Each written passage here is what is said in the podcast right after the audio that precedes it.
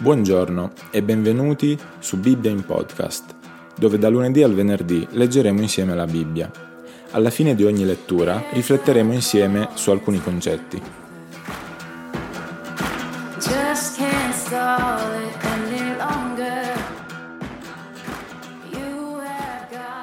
Prima Corinzi capitolo 7 Ora, quanto alle cose di cui mi avete scritto, è bene per l'uomo non toccare donna ma per evitare le fornicazioni, ogni uomo abbia la propria moglie e ogni donna il proprio marito. Il marito renda alla moglie ciò che le è dovuto, lo stesso faccia la moglie verso il marito. La moglie non ha potere sul proprio corpo, ma il marito, e nello stesso modo il marito non ha potere sul proprio corpo, ma la moglie. Non privatevi l'uno dell'altro, se non di comune accordo, per un tempo, per dedicarvi al digiuno e alla preghiera, e poi ritornate insieme perché Satana non vi tenti a motivo della vostra incontinenza. Ma questo dico per concessione, non per comando. Io vorrei che tutti gli uomini fossero come sono io, ma ciascuno ha il proprio dono da Dio. L'uno in un modo, l'altro in un altro. Ai celibi e alle vedove, però, dico che è bene per loro che se ne stiano come sto anch'io. Ma se non riescono a contenersi, si sposino, perché è meglio sposarsi che ardere. Ai coniugi poi ordino, non io ma il Signore, che la moglie non si separi dal marito, e se si fosse separata rimanga senza sposarsi o si riconcili con il marito, e che il marito non mandi via la moglie. Ma agli altri, dico io, non il Signore, se un fratello ha una moglie non credente ed ella consente ad abitare con lui, non la mandi via e la donna che ha un marito non credente, se egli consente ad abitare con lei, non mandi via il marito, perché il marito non credente è santificato nella moglie, e la moglie non credente è santificato nel marito credente, altrimenti i vostri figli sarebbero impuri, mentre ora sono santi. Però, se il non credente si separa, si separi pure. In tali casi il fratello o la sorella non sono obbligati a continuare a stare insieme ma Dio ci ha chiamati a vivere in pace. Perché tu, moglie, che sai se salverai tuo marito, e tu, marito, che sai se salverai tua moglie? Del resto, ciascuno continua a vivere nella condizione assegnatagli dal Signore, nella quale si trovava quando Dio lo chiamò. Così ordino in tutte le chiese. Qualcuno è stato chiamato quando era circonciso? Non faccia sparire la sua circoncisione. Qualcuno è stato chiamato quando era incirconciso, non si faccia circoncidere. La circoncisione non conta nulla e l'incirconcisione non conta nulla, ma ciò che conta è l'osservanza dei comandamenti di Dio. Ognuno rimanga nella condizione in cui era quando fu chiamato. Sei stato chiamato essendo schiavo? Non te ne preoccupare, ma se puoi diventare libero è meglio valerti delle opportunità poiché colui che è stato chiamato nel Signore da schiavo è un affrancato del Signore. Ugualmente, colui che è stato chiamato mentre era libero è schiavo di Cristo. Voi siete stati riscattati a caro prezzo, non diventate schiavi degli uomini. Fratelli, ognuno rimanga davanti a Dio nella condizione in cui si trovava quando fu chiamato. Quanto alle vergini, non ho comandamento dal Signore ma do il mio parere come uno che ha ricevuto dal Signore la grazia di essere fedele. Io penso dunque che, a motivo della presente situazione, sia bene per loro restare come sono, poiché per l'uomo è bene di starsene così. Sei legato a una moglie? Non cercare di sciogliertene. Non sei legato a una moglie?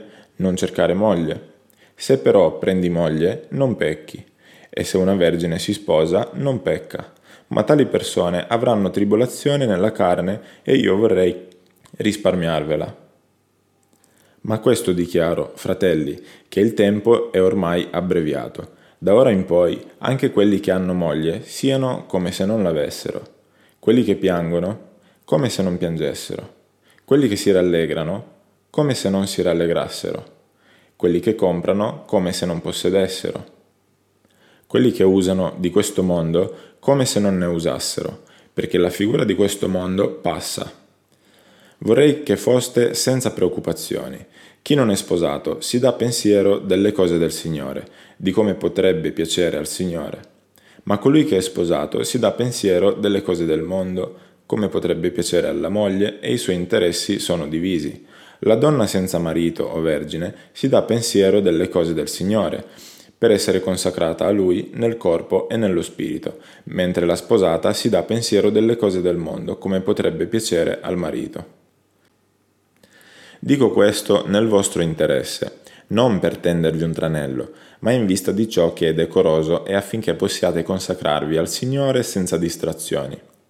Ma se uno crede far cosa indecorosa verso la propria figliola nubile, se ella passi il fiore dell'età, e se così bisogna fare, faccia quello che vuole. Egli non pecca, la dia a marito. Ma chi sta fermo in cuor suo e non è obbligato da necessità, ma è padrone della sua volontà e ha determinato in cuor suo di serbare vergine la sua figliola, fa bene. Perciò chi dà la sua figliola a marito fa bene e chi non la dà a marito fa meglio. La moglie è vincolata per legge per tutto il tempo che vive suo marito, ma se il marito muore, Ella è libera di sposarsi con chi vuole, purché lo faccia nel Signore.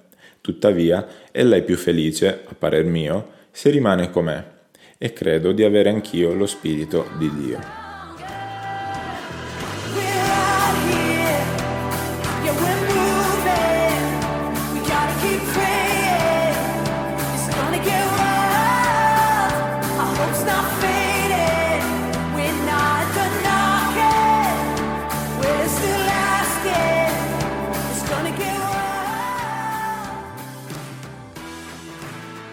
I versi che vanno dal 29 al 31 ci parlano del fatto che alla luce dell'eternità il nostro tempo sulla terra è molto breve.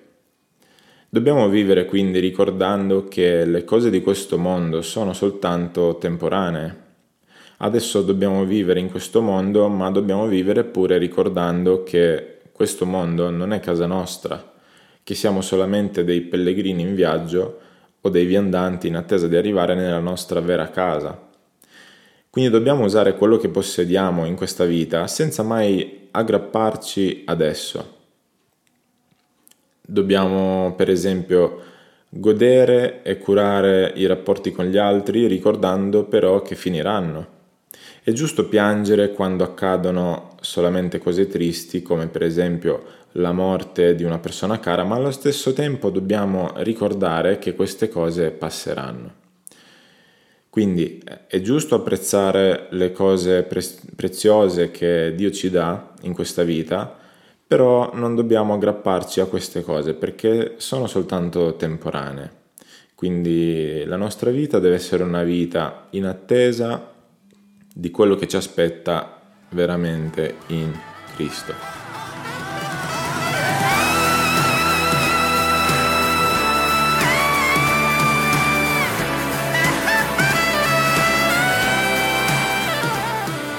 Grazie per l'ascolto.